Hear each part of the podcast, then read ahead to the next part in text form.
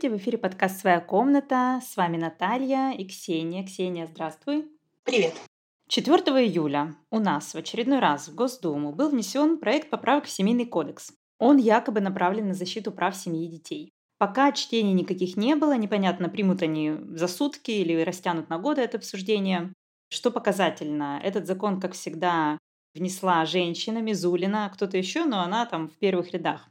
Государство всегда выставляет вперед женщин для хейта. То есть на все непопулярные решения рупор у нас женщины. Мизулина, Юмашева, не знаю, Матвиенко что-нибудь озвучивает. Мы все помним их фамилии, нескольких женщин в правительстве, которых сколько там мы обсуждали, когда мы стратегию обсуждали, их э, несколько человек, все остальные мужчины. И мужчины просто как щит их перед собой всегда выставляют. И вот для этого э, скрепного, традиционного, традиционных поправок в семейных кодекс снова выставили перед собой женщин.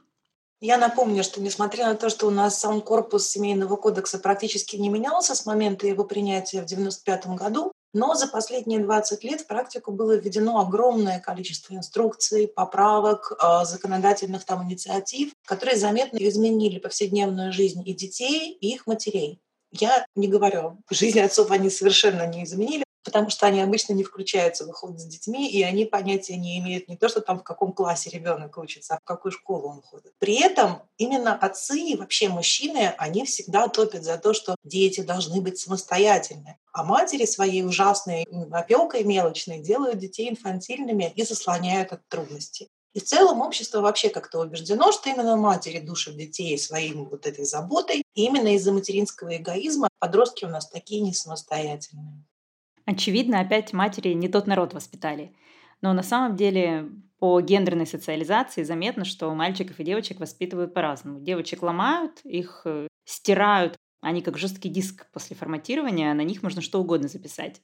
Девочкам стирают жестокость э, и какие-то амбиции, вообще все. А мальчиков воспитывают отцы своим примером а не матери. Но это так, ремарка. На самом деле мы сегодня обсуждаем не роль родителей в воспитании, а роль государства в том, как растут дети и каково живется матерям. Государство огромную роль играет на самом деле в том, как растут дети, потому что оно дает нам какие-то права и какие-то обязанности. И, допустим, за последние, получается, вот начиная, ну, условно, да, с 95 -го года, это где-то 18 лет у нас прошло, да, даже больше получается. Какие законодательные возможности были у подростка, допустим, в 93 году, в 95 году и какие у нас есть сейчас? Я сама была подростком в 90 я закончила школу, мне еще даже 16 не исполнилось, когда я ее, кстати, закончила. И у меня даже не было паспорта, у меня все еще было свидетельство о рождении, когда я поступала. И мне сказали, что принеси паспорт, девочка. Но моя мама и мой папа, они понятия не имели, куда я поступаю, на какой факультет, да, когда у меня выпускные экзамены, когда у меня вступительные экзамены. Они этим не занимались. Когда моя 16-летняя дочь поступала в университет, я должна была присутствовать на всех этапах, потому что она тоже была еще несовершеннолетней, ей было 17. И хотя паспорт у нее был, но до 18-летия теперь мама должна на каждый чих подписать разрешение. Я должна подписать разрешение, что она пройдет обследование в поликлинике для получения медицинской справки для поступления. Я должна подписать разрешение на обработку ее персональных данных для того, чтобы она подала документы в приемную комиссию. Я должна во всем этом ее постоянно сопровождать, и это относится ко всем учебным курсам, ко всем занятиям дополнительного образования, ко всем спортивным занятиям, ко всему. Сейчас у нас, вот в моем детстве, да, часто была такая ситуация, что ребенок сам решает пойти в бесплатный кружок, и родителям об этом, в общем, не говорит. Мы поколение детей с ключом на шее. Мы те самые самостоятельные дети. Да, и он ходит в кружок, родители об этом не знают, и все прекрасно. Сейчас эта ситуация совершенно невозможна, потому что никто не возьмет ребенка в кружок, если родители не подпишут официальное согласие, принесут паспорт, покажут себя и дадут эту бумажечку. Поэтому, если у нас сейчас мальчик очень хочет ходить на танцы, он не может ходить на танцы, если ему папа не разрешит. Ужас какой. Мой муж любит рассказывать, он рос в Москве, как он в пять лет, мама выводила его на остановку, сажал в автобус, и он пятилетний через весь город ехал во дворец пионеров московский.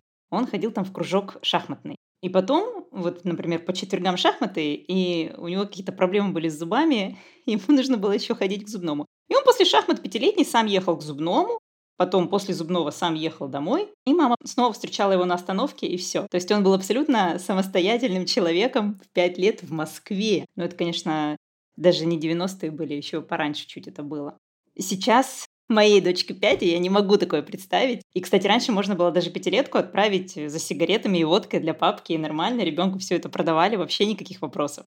Вот книга Гиппенрейтер — это одна из книг, которую рекомендуют э, читать при подготовке к родительству. Психологическая книга, как э, с ребенком справляться. И там на первых же страницах был пример. Не надо давать ребенку невыполнимых заданий. Например, не заставляйте четырехлетнего ребенка нести, к примеру, бидон молока из соседней деревни. А то вот у ребенка будет какой-нибудь нервный срыв, он не справится, вы будете на него орать, не требовать от него невозможного. Ну, я это читала в 20-х годах, 2020-х годах в Москве, и я дочитала до этого момента, я просто закрыла книгу, потому что, ну, это абсолютно неприменимые к жизни советы. Очевидно, что я не буду о таком просить ребенка, и, ну, это вообще какая-то дичь. То есть о таком просить ребенка, а потом ругать его за то, что он это не сделал. В общем, я забросила тогда эту книгу. Ну вот смотри, да, у нас есть папа, который в пять лет ездил за шахматами, да, у нас есть мама, допустим, которая в 4 года ходила в соседнюю деревню за бидоном молока. И у нас есть сейчас девочка после 9 класса, сейчас ей примерно 15-16 лет, в зависимости от того, во сколько она пошла в школу. И она не может ничего этого сделать. Условно говоря, она даже с бидоном молока не может сходить, если это молоко продают где-то далеко, потому что ее может остановить любой патруль и спросить, девочка, где ты? Если ребенок поступает у нас в другой город, родители должны или ехать с ним, потому что они должны дать, опять же, свое разрешение, или они должны у нотариуса подписать разрешение на обработку персональных данных, на разрешение на проживание в общежитии. Все равно возникает такая немножко серая зона. Когда мы готовили подкаст, я поговорила со своей подругой, она работает в приемной комиссии одного из вузов крупных э, в Санкт-Петербурге, она сказала, что мы стараемся детей вот этот период да, с 16 до 18 лет мы стараемся в общежитии их не селить, потому что они все еще несовершеннолетние по закону. И если какие-то проблемы будут, у них нет опекуна, виноваты будем мы потому что ответственность за него несут старше. Поэтому как-то договариваются, да, мамы платят деньги, снимают квартиры на нескольких человек. И получается, что мамы платят за то, что государство отняло у детей возможность в этом возрасте самим принимать решения, где жить и где учиться. Слушай, это капитализм какой-то, все снова решается деньгами. Да, если мама бедная, она в маленьком возрасте нанимает няню, во взрослом она нанимает шофера, потом она снимает квартиру. Если у нее нет на это денег, ну, значит, она все это делает сама, и тогда она теряет, соответственно, в карьере, в рабочих возможностях, да, в каких-то своем саморазвитии, да, потому что она могла бы где-то пойти сама языки учить, она вместо этого с ребенком на кружке сидит. И Получается, что родители и дети находятся в такой тесной связке. Дети не могут сменить школу, не могут пойти в кружок, не могут выбрать вуз по своему желанию или наклонностям. Они должны зависеть в этом вопросе от родителей. И государство фактически дает нам такую указку. Вот у вас есть дети, они как бы не могут ничего сами. Будьте все время с ними, прилипните к ним. Они не будут самостоятельными. У них нет никакой субъектности. Получается, с работы то же самое. С 14 лет же можно работать. Или теперь какие вообще условия? Вообще можно с 14, и раньше можно было с 14. А у меня как раз вот трудовая книжка с 14 я работала. Там ограниченный рабочий день, некоторые условия. Но сейчас нужно, во-первых, принести медицинскую справку о том, что работа не повредит здоровью ребенка. Во-вторых, нужно взять не только разрешение от мамы, которое должна подписать, нужно еще взять разрешение в органах опеки. А в органы опеки ты идешь с трудовым договором со справкой из поликлиники, с разрешением мамы. И опека может подписать, соответственно, а может не подписать. Может быть, она скажет, что для ребенка это вредно. Слушай, а новый закон, все обсуждения его строятся вокруг того, что он направлен на меньшее вмешательство в семью органов опеки. Ну, получается, это не так? То есть там э, опека не должна вмешиваться только когда ребенка бьют, а когда ребенок должен устроиться на работу, опека вмешивается по-прежнему, да? Получается, что да, получается, что там такая есть прекрасная вещь, но мы позже немножко об этом поговорим, да, что если какое-то насилие семейное, то теперь очень мало возможностей у простых граждан как-то в это вмешаться. И, соответственно, ребенок, если насилие, то он остается в семье, никто ему помочь не может. Но если он хочет пойти работать, то государство такое говорит, секундочку, я должно дать разрешение. Вот, кстати, ты сказала про справки. Я помню, что тоже были обсуждения. В какой-то момент отменили то, что девочка, ну, девочка, нас интересуют девочки, что ребенок до 15 лет может прийти сам или что-то такое вокруг 15 лет крутилось это. Нет, не помнишь такого? Суть в том, что, например, девочка забеременеет в 14. Смотри, у нас там история такая. Раньше было с 14, что с 14 лет девочка имеет право пойти в консультацию женскую, сделать аборт не ставя в известность родителей. Сейчас, во-первых, это с 15 лет уже, и то консультации этого очень не одобряют. Они все равно пытаются как-то продавить этот вопрос, потому что они тоже боятся, что их возьмут, э, как бы оштрафуют или еще что-то сделают. Это во-первых. Во-вторых, у нас до 15 лет любой поход в поликлинику должен, опять же, сопровождаться родителями, которые дают разрешение каждый раз на обработку персональных данных. В случае аборта это вообще-то очень страшно, потому что если в 14 девочку изнасиловали, она рассказать об этом никому не может, потому что ей никто не поверит. Родители ее будут гнобить, прессовать и говорить, э, что сама виновата. Секс-просвета у нас никакого нет, скорее всего, с родителями она не обсуждала. Ну, мы сейчас не говорим про какие-то максимально прогрессивные канадские семьи. Мы говорим сейчас про Россию, где вообще все это запрещено, где все это носит всякие книжки, маркировку 18+, если там упоминается какой-нибудь половой орган. Биологический процесс биологический процесс, да. То есть э, она могла раньше просто пойти к врачу и как-то по-тихому решить этот вопрос. И, кстати, вот я росла в 90-е, и я знаю истории, как подружки ходили за компанию с самой невезучей подругой на ее аборт, поддержать морально, вещи принести забрать. Ну, я ходила. Я ходила с подругой, да, и не один раз. Каждый раз это была, к счастью, ложная тревога, но нам как раз было по 16, и я сопровождала подружек, потому что я знала, что мне от мамы не влетит, если это выяснится. А у них были очень строгие мамы. Вот сейчас этой опции фактически нет. Да, 90-е — это особое время, но сейчас, получается, этой опции нет, сейчас не то, что на аборт, сейчас сама не пойдешь без сопровождения просто на улицу в 15 лет. То есть у меня вот есть знакомые, у которых дочери 16, и или ей вызывают такси к школе, или там кто-нибудь бабушка, дедушка забирает, сопровождает. То есть она даже в 16 сама по городу не ходит, а она на минуточку закончила вот сейчас спортивную школу, она волейболистка. То есть это девица под метр девяносто, которая выглядит очень солидно, и даже ее никуда не отпускают одну. Ну так вот, к врачу, да, получается не сходить. А еще, кстати, я на Reddit видела такой пост, это, естественно, в Америке происходит. Мы же стараемся сделать не как на загнивающем Западе, но на загнивающем Западе давно уже так. Там парень пишет, что мои родители антипрививочники, я хочу привиться, как быть и в комментариях думали, думали, что делать, и там тоже нет такого механизма. То есть ему сказали, ну вот тебе 15, постарайся не помереть э, от коклюша с корью до 18, а потом уж сам пойдешь, привьешься, устроишься в какой-нибудь Макдак, получишь страховку и привьешься. То есть э, там тоже с абортами сейчас вообще, конечно, там беда, там уже и в 40, и в 30 их не сделаешь во многих штатах. Но вот э, привиться нельзя было раньше подростку. Ну, в России то же самое, да, если девочка, допустим, хочет сделать прививку какой-то, гордоксила того же самого, а родители против, она не может ее сделать. Хотя мы знаем, что ее важно сделать до начала половой жизни, обычно в 12-14 лет ее делают. Но если родители против, они отказывают ей в заботе о ее здоровье. У нас при этом, несмотря на такую патерналистскую позицию государства в отношении подростков, я так понимаю, что многие родители не очень понимают общую картину, и они не вникают в то, каким образом законодательство существующее ограничило возможности подростка и зарабатывать, и учиться, и получать медицинское обслуживание. При этом у нас большинство россиян хочет, чтобы дети получили первый заработок еще до 18 лет. Согласно опросу в ЦИОМа у нас был такой опрос. И я, общем-то, их понимаю, потому что мы живем в стране работающих бедных, и любая копейка в дом – это уже хорошо. Но у нас законодатель сделал все, чтобы возможность официальной подработки для несовершеннолетнего была практически закрыта. Так сейчас вообще очень многие работают в интернет-экономике. И для школьников это как раз просто идеальный способ заработка. Это какие-нибудь переводы. Сейчас э, дети, которые математику учат, они ходят в эти школы кодинга с какого-то вообще, с дошкольного возраста. То есть они там запросто в 15 уже могут э, подрабатывать что-то на компьютерном, я не знаю, я гуманитарий, жусви гуманитарий.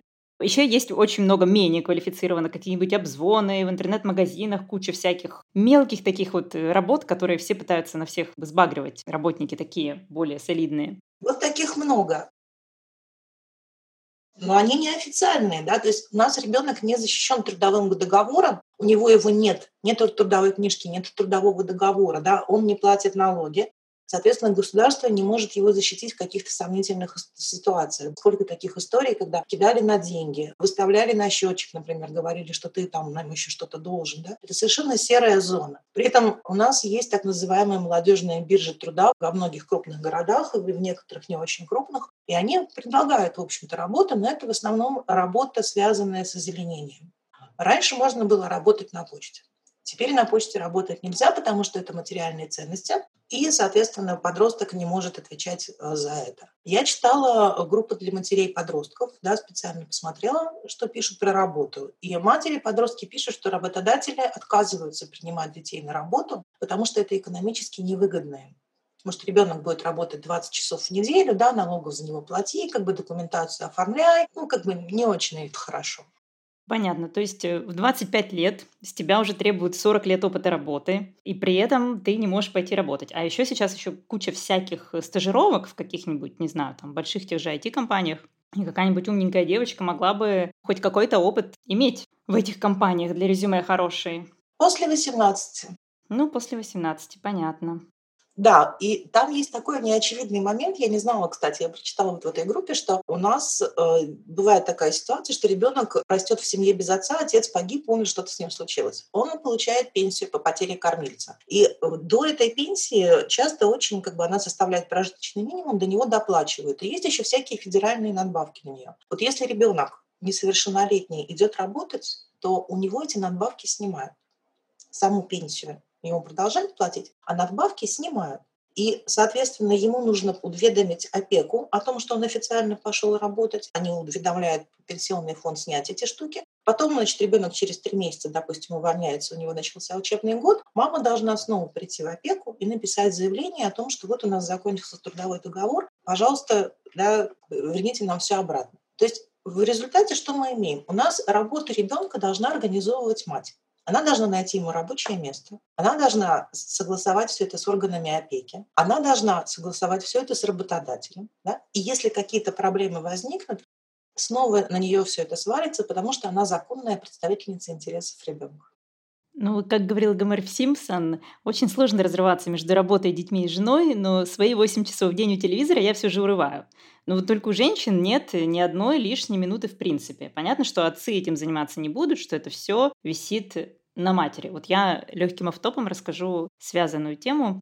У меня подруга водит ребеночка в частный сад. Частный сад просто божественный. Нет вопросов Монтессори, шмонтессори, все по красоте, очень-очень классно. Но у них бывают, например, дни пикника, где надо тащиться вместе с ребенком. Или дни, когда ребенок по выражению моей подруги, host of the day, что бы это ни значило. И тогда она покупает кучу фруктов, тратит своих денег и идет снова вместе с ребеночком, и там его морально поддерживает. И я такая говорю, слушай, ну как бы, а что с работающими матерями? Ну то есть разве садик не нужен для того, чтобы ты отвел с утра ребеночка, перекрестился и забыл до вечера, пока после работы ты с последней электрички его не заберешь, и тебе уже выдали его накормленным э, в 7 вечера, переодетым. Ну, в общем, вы поняли все, какая я мать ответственная.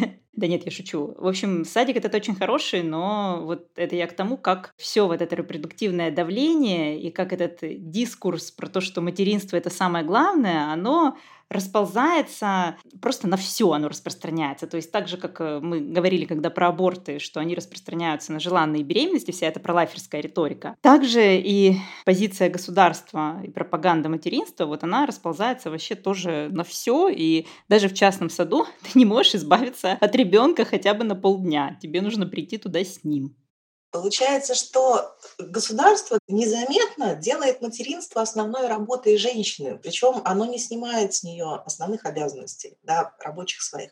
Моя подруга безумно занята, то есть она водит ребенка в сад, но она ужасно-ужасно занятой человек. Конечно, потому что, ну, что значит, ребенка должна отдать в садик, да, вот это недавно обсуждение было, что ребенку уже 9 месяцев, уже матери пора где-то искать зарабатывать, да, то есть она должна уже каким-то образом, значит, свой вклад в семью нести. И государство делает все для того, чтобы ее материнские обязанности было выполнять еще сложнее, чтобы оторвать ее от работы. И если в какой-то момент женщина говорит, господи, забодали, сяду дома, потому что я не успеваю, я разрываюсь, я, в общем-то, смогу ее понять. Вот, например, у нас больничные. Когда мне было 10 лет, допустим, у меня была какая-то ангина, мама, понятно, вызывала врача, сидела со мной там пару дней, потом я начинала, врач говорил, хорошо, там, да, через неделю придите в поликлинику. И несколько дней я лежала дома одна, совершенно прекрасно, отлично себя чувствовала, мама заезжала в обед или папа заезжал в обед, проверяли меня. И дальше я шла в поликлинику и получала свою как бы справку на выход из больничного и шла себе в школу. Мама пропускала день-два. Сейчас так нельзя. Пока ребенку не исполнилось 15 лет, ты должна с ним эту неделю сидеть на больничном, потому что потом ты должна пойти к педиатру и у него взять эту закрывающую справку. Мама теряет в деньгах, мама теряет в рабочих возможностях, да, потому что пока она на рабочем месте не появляется, кто-то ее обязанности выполняет и никому это не нравится. У меня была такая ситуация, у меня дочери было 14, ей нужно было сделать несколько манипуляций у зубного вот несколько дней подряд. Каждый день надо было приходить, по-моему, раза три или четыре. И я с ней пришла в первый раз, и я думала, что я сейчас подпишу это информированное согласие на обработку личных данных и пойду. В регистратуре мне говорят, нет, вы должны приходить каждый раз, когда она приходит. А у меня ответственная работа да, я работаю по 12 часов в день вообще-то. И даже когда я отлучаюсь, то у меня два телефона одновременно звонят. И я себе не очень понимаю, как я это представлю, да, то есть я сижу с ней в коридоре, у меня идут звонки, я, значит, тут всем мешаю. Как-то я, в общем, договорилась с врачом, да, она как-то пошла мне навстречу, но надо понимать, что она нарушила правила. Ну да, если в дочке плохо, например, от анестезии стало, все, сели бы все, села бы и ты, села бы докторка, села бы в регистратуре, сел бы начальник поликлиники. Конечно. Но это не мама выдумала такие правила. Это законодатель поставил ее в такую ситуацию, что она должна быть к ребенку все время приклеена, что бы ни случилось. И, кстати, это же вклад в gender gap, все эти больничные матери, на них всегда уходит только мать, отец продолжает работать, его вообще никак это не касается. Он ходит на работу и получает свою полноценную зарплату, а женщина к концу года там набегает, дети же постоянно болеют, набегает несколько недель больничного, и все, вот тебе и минус, например, два, один месяц зарплаты запросто. Вообще, я слушаю с ужасом все это, мне в это очень страшно поверить, я отказываюсь верить, и, ну вот у меня были брекеты в 15, 16, 17 лет, докторка на другом конце города, ну, к ортодонтам надо очень часто ходить. То есть я ездила к ней, ну, раз в пару недель точно, получается, несколько лет подряд сама через весь город. Это был, это не Москва, это был криминальный, жуткий городок, просто адовая дыра. Конец 90-х, начало нулевых. Там, в общем-то, и мужики-то боялись ходить по улицам. Ну ничего, меня как-то отпускали на другой конец города. Но зато мама могла работать, папа мог работать, все зарабатывали деньги. Ну как, это, конечно, тоже отдельный вопрос, потому что в те времена и денег особо не было, но работа у них была. И мы не сдохли с голоду благодаря тому, что маме не надо было раз в две недели пропускать целый день, чтобы ездить со мной на другой конец города, сидеть там со мной, пока мне что-то правит. Тут же еще такой тонкий момент, что вот дети же учатся самостоятельности постепенно. Сначала он сам дошел до школы, потом она сама пошла в магазин. Потихонечку, потихонечку. Первый раз ее к педиатру мама привела, закрывает справку, она забирает ее сама. И, соответственно, мозги растут, ребенок растет, у него накапливаются какие-то нейронные связи, и он уже понимает, что он может сделать, что не может. А теперь получается, что надо до 18 лет водить детей за ручку, а потом мы от них ждем, что они сразу же станут очень самостоятельные и ко всему готовы. Ты бросаешь в воду, и он должен поплыть. И если он утонет, это его проблема. Да, но дело в том, что сейчас ситуация такая, что законодатель нам говорит, вы сначала научитесь плавать, а если вы научитесь, то мы в бассейн нальем воды. Давай поговорим о том, что вообще предлагает в поправках нам. Сейчас я кое-что зачитаю. Что вообще там будет? Предлагается 112 поправок в Семейный кодекс. Семейный кодекс должен быть дополнен 27 новыми статьями. Поправки вводят в российское законодательство презумпцию добросовестности родителей. Выполнение родительских обязанностей они предлагают считать добросовестным, пока иное не установлено судом. Это какая-то странная фигня, абсолютно не юридическая, с точки зрения юриспруденции она никакого смысла не имеет. Никакого. У нас все граждане являются добросовестными, пока не доказано обратное. Это называется презумпция невиновности. Такое ощущение, да, что они где-то что-то услышали, воздухом надуло, ветром в ухо, и вот в таком виде оно вылетело на бумагу. Да, именно так. Несколько поправок касаются, как я поняла, приемных семей, опеки, То есть сейчас опека слишком часто ходит проверять детей, вот они должны поменьше ходить их проверять. Раз в месяц ходят, насколько я понимаю. Раз в месяц? Ну, знаешь, меня бы не порадовало, если бы раз в месяц ко мне ходили проверять. Ну, первый год, потом пореже. По поводу того, кто может усыновлять, удочерять детей. Преимущественное право на воспитание детей гарантированно должно быть родственникам. И родственникам не должны будут отказывать в передаче ребенка из-за низких доходов или недостатка жилплощади. И меня, например, это смущает, потому что, ну, например, какая-нибудь пьющая семья, и у нее родственники, ну, вполне могут быть такие же. Но давайте вот ребенок будет типа со своей кровиночкой, а мы только недавно обсуждали, что любить родственников бывает сложновато, потому что ты их не выбирал, а ребенок тем более не выбирает ни родителей, ни родственников. И получается, что ради того, чтобы он был с бабушкой или с дедушкой, он может жить э, или там с какой-нибудь тетушкой, будет жить в плохих условиях, но с людьми, которые по сути, ему точно такие же неродные, как и люди, которые хотят его удочерить, усыновить.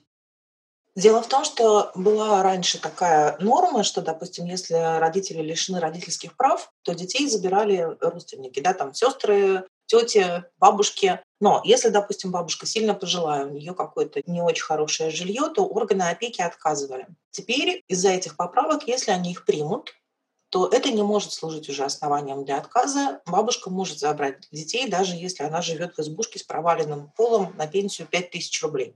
Хорошо это или плохо, мне сказать трудно, потому что ситуации бывают разные. Возможно, тут надо подходить не с точки зрения именно экономического контроля какого-то, а с точки как какой-то другой фильтр ввести. Но об этом лучше, наверное, спрашивать у тех людей, которые этим занимаются по профилю постоянно. Ну, по-хорошему, государство должно и обеспечивать, оно должно давать какие-то пособия, чтобы бабушка не 5 тысяч или там, ну, с жилплощадью я даже не знаю, что можно сделать. То есть это, конечно, кровати переставлять не поможет, нужно систему менять. Как всегда, мы всегда приходим к такому выводу. Ну, получается, что да. Получается, что сейчас государство никаким образом не помогает особо матерям да, в повседневном каком-то таком, да, потому что у нас не хватает садиков, у нас не хватает поликлиник, у нас не хватает бесплатных кружков. Но материнский капитал здесь ничего не решает.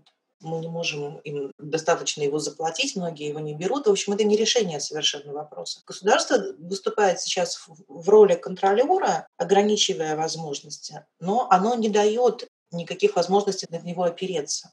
Вообще, я много читала про эти системы опеки в разных странах, и нигде нормально не решена эта проблема. Каждому государству выгодны сироты. В Америке на сиротах наживаются адвокаты, они тянут деньги из тех, кто пытается удочерить детей, и с тех, кто пытается от детей избавиться, и со всяких э, временных опекунов. Ну, то есть в западной системе так это устроено, а у нас просто эти дети попадают в систему, они попадают в эти жуткие дома-малютки, потом детдома, и там они без э, своего личного взрослого растут без привязанности. Как это значимый взрослый, да, называется. Я говорю, что я отошла от детских книг по психологии, они мне не помогли. В общем, да, отошли от значимого взрослого, и эти дети пополняют потом работные дома и панель. Дело в том, что тут такая интересная вещь, у нас нет на самом деле статистики. Да, у нас никогда нет статистики. Вообще никакой. Мы не знаем, насколько успешны дети из детдомов во взрослой жизни, потому что это особо никто не отслеживает. У нас есть какая-то вот цифра, которую Петрановская когда-то давно откуда-то взяла, никаких источников она не привела. Она сказала, что вот 90% детей, которые выросли в детдоме, они идут по плохой дорожке. На самом деле мы этого не знаем. У меня была возможность видеть, как работает семейный детский дом. Есть такая форма устройства детей, семейный детский дом.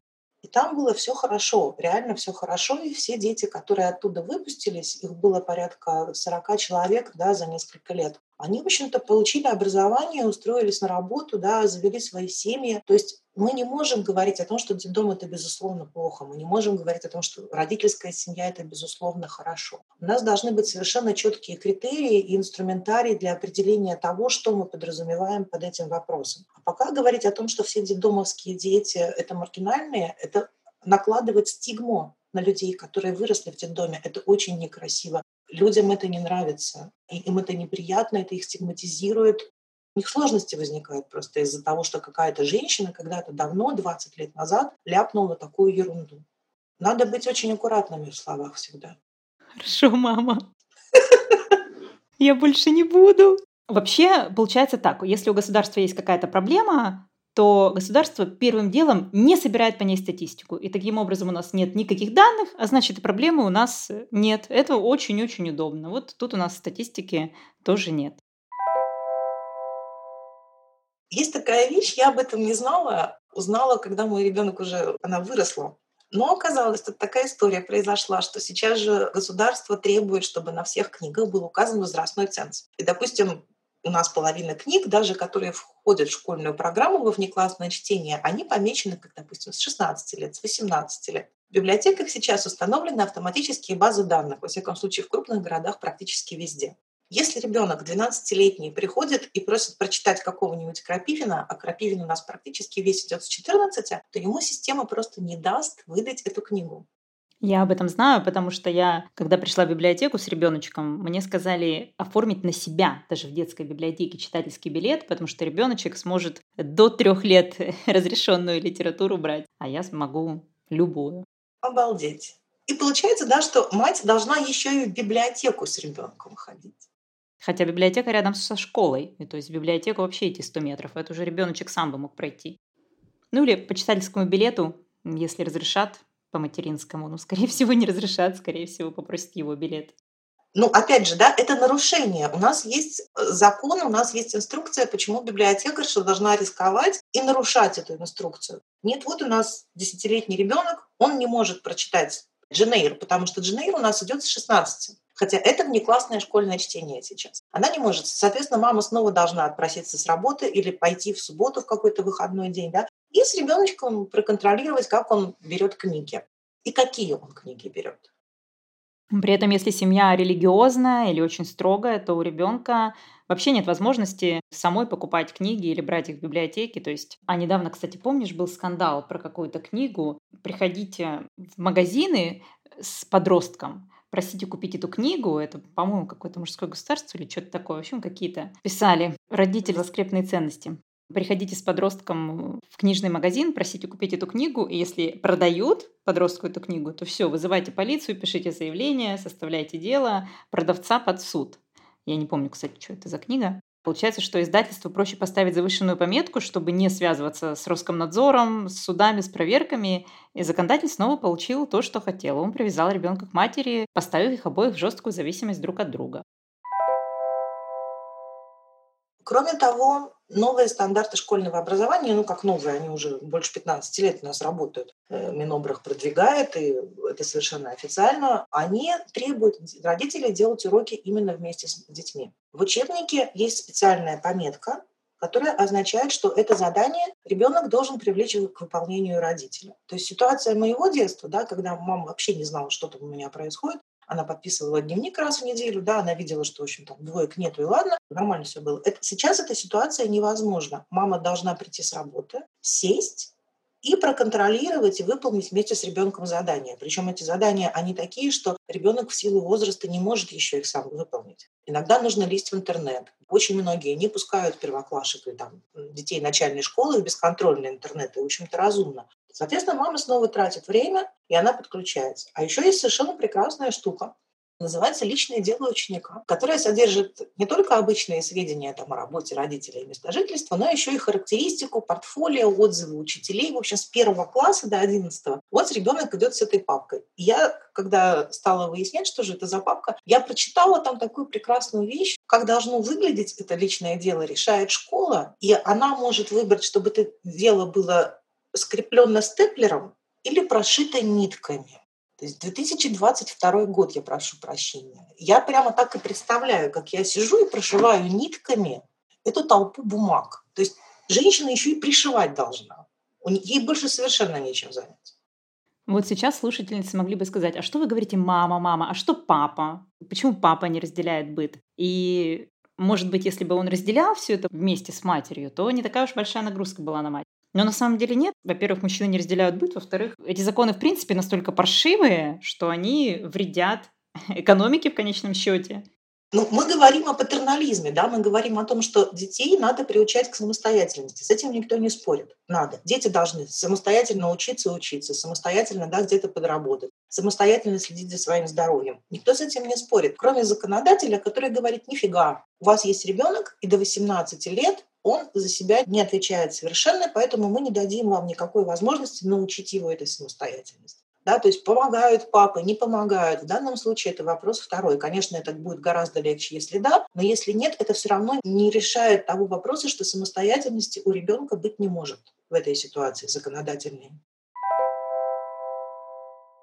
Новые поправки в семейный кодекс, они еще больше лишают ребенка субъектности. Например, раньше подросток с 14 лет мог подать в суд на родителей, если они, допустим, вот не хотят делать ему прививку. Он говорит, вы меня лишаете права получить медицинское обслуживание. Или если они лишают его права на образование. Или если они его бьют, или если они его насилуют, или если они его не кормят. Ребенок мог обратиться в органы опеки, и с поддержкой органов опеки он шел в суд, и ребенок защищал свое право не быть битым, не быть голодным, не быть необразованным. Но теперь, если эти новые поправки примут, то органы опеки просто не смогут принять заявление от ребенка или от любых других лиц. Депутаты сейчас продвигают норму, по которой заявление о вот этом ненадлежащем обращении с ребенком, да, о нарушении родительских обязанностей, смогут подать только должностные лица и больше никто. И вот иду я, допустим, по улице и вижу, что пьяный отец избивает малыша я вызываю полицию. Но если полиция говорит, а она, скорее всего, говорит, все нормально, да, он мужик, он имеет право его воспитывать, он из него тоже мужика растит,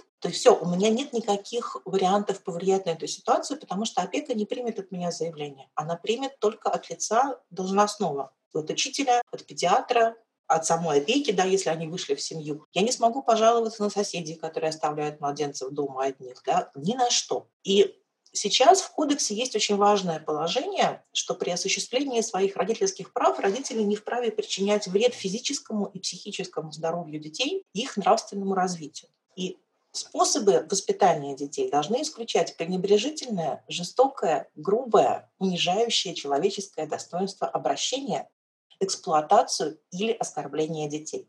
Да, вот сейчас вот норма это действует. Если родители это правило нарушили, если они э, родительские свои обязанности выполняют в ущерб правам ребенка, то они несут ответственность в установленном законном порядке вплоть до уголовной. Новые поправки предлагают это положение полностью из закона исключить.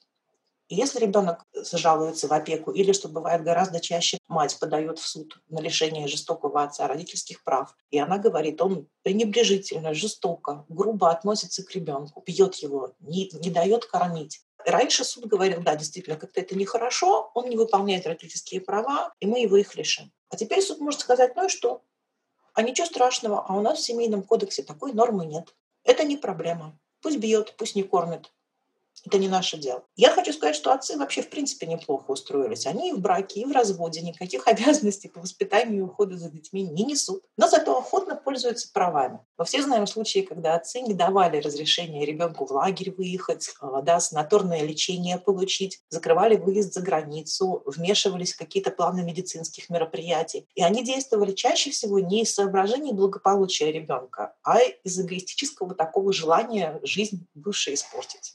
И теперь у них появится еще больше раздолья для абьюза, если эти поправки примут. На юридическом форуме я тут читала вопрос от подростка. Его абьюзят родные, оскорбляют, не дают заниматься, обижают, и он спрашивал, что ему делать. Юристы с образованием с опытом, которые должны бы, как бы, да, все это знать, они ему буквально следующее отвечают. А где здесь юридический вопрос? Это семейные взаимоотношения. Может быть, вам пожить с мамой отдельно? То есть как должен жить раздельно 17-летний человек, которого на работу не примут? Общежитие не дадут без разрешения родителей. То есть раньше он шел в опеку. А теперь даже юристы говорят, а господи, просто потерпи. Пандемия внесла новые сложности в выполнении материнских обязанностей. Интересный результат был в науке, когда мужчины, сидя в локдауне, написали кучу научных статей, обработали тьму информации, да, локдаун пошел им на руку, а женщины написали гораздо меньше научных статей, чем писали раньше. Почему? Потому что женщины и работали, и учили детей, да, все же перешли на домашнее обучение, все сидели перед этими компьютерами, Соответственно, женщины это контролировали. Ребенок не в садике, не в школе, он здесь все время на глазах. Надо обслуживать мужа, который пишет научную статью. И дать эту передышку женщинам никто не торопился и не собирался. И, соответственно, у них, естественно, что э, научных статей было очень мало. Вот эти истории, да, сотни, когда женщины писали, что они не выдерживаются, что они разрываются между кучей дел, которые нужно делать одновременно. А многозадачность для психики очень вредна. Мы знаем, что она приводит к стрессу, и она ухудшает продуктивность. Невозможно сосредоточиться, если ты долго занимаешься, тебя разрывает, да, Потом даже если ты остаешься один, тебе уже трудно физически сосредоточиться. Голова говорит, господи, а что, так можно было, да? И все падает снова на матерей. Сейчас нет карантинов, сейчас лето, и вот куда деть ребенка одного? Отпустить его гулять одного невозможно. У нас очень небезопасно на улицах. Общество никак не обеспечивает защиту детей, даже на уровне выйти в закрытый двор жилого комплекса. Вот недавно была жуткая история про двух педофилов, рецидивистов, которые получили в итоге пожизненное заключение, и даже рецидив для педофилов внесли в закон, что теперь за это будут давать пожизненное. Двое мужчин, пятилетнюю девочку украли просто с улицы, а она гуляла во дворе. Мама ее работала вот в этом здании, и э, во дворе здания она гуляла. И, в общем, ну, там очень страшная история. Изнасиловали, убили, издевались. И, естественно, все общество набросилось на мать. А куда ей деть ребенка? Почему к отцу никаких вопросов? Почему государству никаких вопросов? Почему педофилы разгуливают по городу? Почему до этого им дали сроки какие-то вообще просто смешные, но они посидели и вышли? То есть вопросы были только к матери. Все завинователи мать. Матери и так очень несладко. У нее была единственная дочь, она осталась без этой дочери. И, естественно, никакой вины матери тут нет. Вообще удивительно, что все резко забыли про то, как мы еще совсем недавно гуляли сами. Да, тоже кого-то утаскивали и убивали, но при этом не считалось, что мать не доглядела. Но я, по крайней мере, не помню, чтобы винователи матерей. Нас всех растила улица, мы все росли на улице. Вообще матери не думали водить нас нигде за руку. А теперь, ну, это слишком опасно. И мать обязана должна быть рядом во время прогулок и на приеме врача, и за уроками, и на кружках. Мать должна привести и увести. Вот я, мне скоро выходить из декрета, и я понимаю, что я не могу выйти на те же объемы работы, что и раньше. Я очень много работала до декрета. Когда были авралы, я могла и до 4 утра сидеть на работе. А сейчас, ну как это, мне надо в 5.30 выбегать с работы и бежать к детям, и оставлять их до 7. Но я вообще-то их в саду до 7 не оставляю. Я их забираю пораньше. Я не могу, в общем, пока вписать работу в свою жизнь. Я просто пока не понимаю, что делать. И я понимаю матерей, которые готовы родить 10 детей подряд, лишь бы не выходить на работу. Особенно в каком-нибудь депрессивном регионе, которые у нас все, кроме Москвы, депрессивные, где зарплата у тебя меньше, чем детское пособие, где тебе еще и ну, материнский капитал дадут, еще какие-нибудь выплаты, где у тебя какие-то многодетные льготы паршивые, но все-таки будут. И поэтому, в общем-то, вот так вот матерей и уводят с рынка, уводят из экономики, оставляют дома с детьми, чтобы трудились только мужчины, а матери были полностью от мужей, от партнеров зависимы. То есть это тот самый штраф за материнство, он не только денежный, он еще и такой, ты просто теряешь себя, ты должна быть с ребенком, даже если он у тебя один, все равно до 18 ты к нему привязана как к грудничку. Фактически, да. Вот когда мы говорили в прошлом подкасте о национальной стратегии в интересах женщин, да, там было такое, что государство должно помогать женщинам выходить на работу, да, обеспечивать им возможности. Сейчас они эти возможности последовательно отнимают. Я прочитала такое высказывание, что общество ожидает, что матери будут воспитывать детей так, будто у них нет работы, а работать так, будто у них нет детей. И сейчас у нас ситуация складывается такая, что этот абсурд становится жизненной реальностью каждой женщины, которая решает завести ребенка. Это классическое двойное послание. Не одетая, не раздетая, ни верхом, ни пешком. То есть это очередное двойное послание. У каждой женщины вся жизнь состоит из таких двойных посланий. И вот в материнстве просто все, абсолютно все от и до состоит из двойных посланий. И это очень удобно, потому что при любом раскладе можно обвинить мать. То есть не досмотрела за ребенком, виновата. При этом, если не работаешь, смотришь за ребенком, лучше сидишь дома, тоже виновата. То есть это очень-очень удобно и государству, и мужчине тоже очень удобно сказать, что вот это все жена. То есть мы живем бедно, потому что жена не работает. Э, если она работает, ну вот за детьми не досмотрела, она виновата. Вот в той семье, кстати, где педофил убил девочку, два педофила, Там же был отец, вообще никаких к нему вопросов. Где он в этот момент был? Он тоже работал, и мать работала. Но просто не он взял с собой девочку, а мать с собой взяла девочку. Ну и все, отец не виноват, виновата мать. То есть педофилы, которые издевались, изнасиловали и расчленили девочку, ну они не виноваты, это же что? Это как бы стихийное бедствие, буря, ураган, изменение климата. А мать, которая некуда деть ребенка, виновата, государство не виновато, виновата только мать. Я когда читала эти комментарии по этой истории, меня поразило, знаешь, что люди относятся к этому так, что выходя за дверь квартиры, ты выходишь в дикие джунгли. Абсолютно. У нас нету законов, у нас нету порядка, у нас нету правоохранительных органов. Ты вышел за дверь, ты очутился в джунглях, и если тебя съел леопард, ты сам виноват, потому что ты должен был от этого защититься. Мы все как-то забываем, что это государство должно нас защищать. Оно должно нам обеспечивать безопасную среду, порядок на улицах, отсутствие каких-то пьяных, отсутствие преступников на этих улицах. Нам нужно заниматься профилактикой. Никто этого не делает. Во всем виновата мать. Мы живем в таком, да, получается, что отношение у всех такое, как у нее ребенок один был на улице, ну, как будто она ее просто кинула медведем в клетку. Такое было отношение. Естественно, что мать всего этого сделать не может. Это огромный груз ответственности. И общество не видит вот этой реальности, да, оно не видит того, что мать отвечает за все, она должна делать все, и это законы ставят женщину в такую ситуацию, что она должна быть с ребенком постоянно. У нас нет никакой вот этой идеи о том, что есть такая идея, что женщины душат своих детей опекой. Нет. Женщины, может быть, и рады были бы не душить. Женщины рады были бы не делать уроки, не сопровождать на каждый чих врачу, не водить за ручку до 18 лет. Они были бы рады. Но есть законотворческая воля, которая заключается в том, чтобы максимально привязать женщину к ребенку, а ребенка лишить максимально любых возможностей проявить свою агентность, проявить свою субъектность, вырастить в себе самостоятельность. В семейном кодексе, кстати, прописано, что родители должны равнозначно заботиться о ребенке. И насчет этого ничего не поменяли, но мы-то знаем, кто из родителей заботится о детях. Получается, что все новые поправки в закон должны защищать права отцов и ставить матерей в еще более уязвимое положение. При этом есть меры, которые действительно помогли бы системно, то есть это тот же декрет пополам. И когда я говорю декрет пополам, это не значит, что надо с завтрашнего дня, вот сегодня еще был декрет три года для женщин, а завтра женщина родила, и ее муж такой раз и должен на полтора года выйти. Нет, это делается не так. Берется какая-нибудь Рязанская область, там берется какой-нибудь район, в этом районе делают пилотный проект. Вот в этом районе мужики один месяц из трех лет сидят с ребеночком в декрете. Потом сравнивают... Э, Потом все мужики из этого региона убегают, Наташа. Нет, а постепенно все, это, я же знаю, как все это делается с пилотными регионами. Потом два месяца в каком-нибудь регионе, потом вот увеличивают, увеличивают. И так за, за 15 лет, когда мы все вымрем, как раз делают декрет пополам.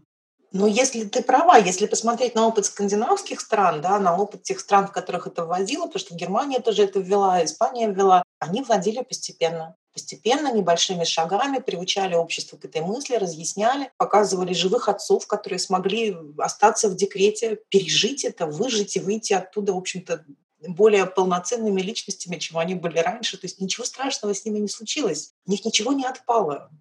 Там и вовлеченность э, увеличивается родительская, и насилие сразу в таких регионах снижается, потому что мужиков просто нет ни на что сил, они настолько измотаны, они понимают, э, что такое сидеть дома в декрете. Ты же весь день сидишь, ничего не делаешь, ну вот посидите и вы, это же так классно сидеть, ничего не делать. Но тут, конечно, опять же, проблема родительского саботажа, что это надо обсуждать каким-то отдельным выпуском, мы все никак не соберемся, что мужчина действительно будет сидеть весь день, а ребенок будет валяться голодный, и памперс даже ему не поменяют. Такие есть, понятно. Но тоже нужно как-то все это пропагандировать, объяснять. Нужно, чтобы, что они там смотрят, Первый канал, по Первому каналу показывали, как мужчина меняет э, подгузники ребенку. Потрясение основ. Господи, что, земля не налетела на небесную ось? Да, ну вот в некоторых странах не налетело, стало только лучше. Просто это долгая работа, системная, по всем фронтам, должна вестись пропаганда, должны быть конкретные меры, должны быть какие-то стимулирующие экономические меры. Это нужно все обустроить так, чтобы это было выгодно мужчинам, чтобы это им было нужно. Должна быть какая-то мотивация. Плюс э, не только пряник, но и кнут. А у нас всегда мыслят, ну даже не пятилетками. Вот стратегия была 17-22, в интересах женщин, которая... И тут же по времени она немножечко меньше, по-моему, она была еще меньше лет, и то за эти пять лет ничего не сделали. И то есть пять лет — это максимум, на что замахивается наше правительство. А обычно говорят, что вот э, как плитку, в марте задумали ее положить, в сентябре положили. Вот так и остальные требуют сейчас. Типа, надо было вчера, поэтому вот сегодня должно быть готово. Но это, конечно, совсем не системная работа, и она ни к чему не приводит. Но эти поправки, они точно такие же точечные, которые просто ухудшают положение матерей и помогают отцам еще больше саботировать. Обсудим еще одну предлагаемую поправку. Родитель номер один и родитель номер два. Так говорить нельзя. Откуда вообще это пошло?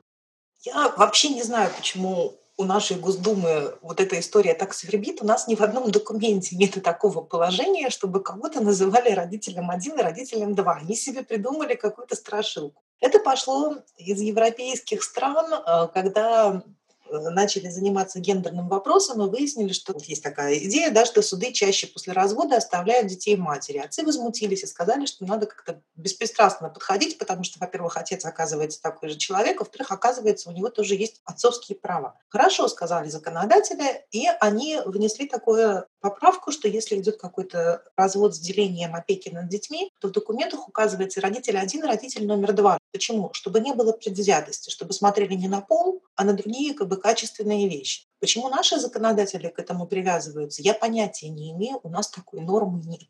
То есть, когда они пишут, не надо так называть родителей, ну, их никто так не называет.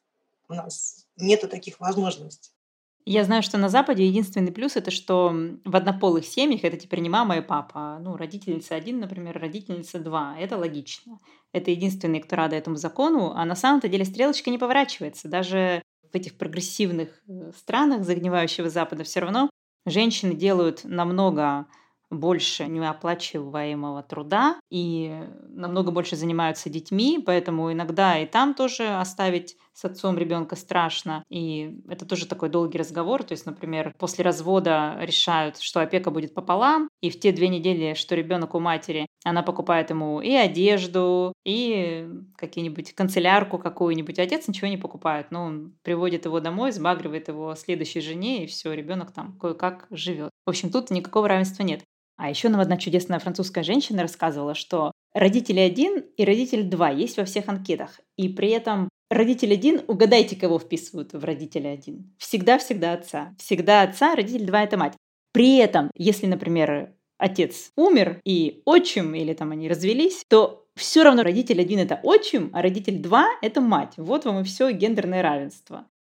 Конечно, мужик должен первым идти. А ты видел это исследование, что в тех странах, где ввели э, равный декрет, мужчины резко расхотели иметь второго и третьего ребенка? То есть, когда женщина всем этим занималась, мужики говорили, да господи, ерунда какая, ничего сложного. Деды в поле рожали, в чем проблема? Нарожаем пятерых. Как только ввели равные декреты, мужики на себе почувствовали, что это такое, полностью отвечать за ребенка, пока да, мама на работе. Они такие, не-не-не, мы что-то как-то вот мы прям не готовы. Наверное, воспитывать детей сложно, ухаживать за ними, наверное, тяжело. Может быть, не будем мы заводить еще детей? Мы и так уже тут устали. Я видела еще более смешное исследование, что мужчины, которые разделяют быт, просят меньше секса. И оно было написано таким заумным научным языком, так грустно там все это было читать. Вот представляете, мужчины так устают, что вот им меньше хочется. И я такая, ну да, Пусть не спят всю ночь, мотаются как белки в колесе и могут еще борщевик пойти выполоть у себя за домом. Ну, правда, у них он там не растет в странах, где все это пополам пропагандируется. Когда женщина вот не хотела секса, да, вот во всех этих психологических книжках, женщина устала, да, она не хочет секса. И что везде пишут? Ну, надо потерпеть, ему же надо, да? Вот в этом исследовании там было написано «Мужчина, возьмите себя в руки и потерпите, женщине надо». Там было такое? Нет, ничего такого не было. Нет, я так и думала. Там сочувствовали мужчине. С вами был подкаст «Своя комната». До следующего выпуска. Всего вам доброго, хорошей недели.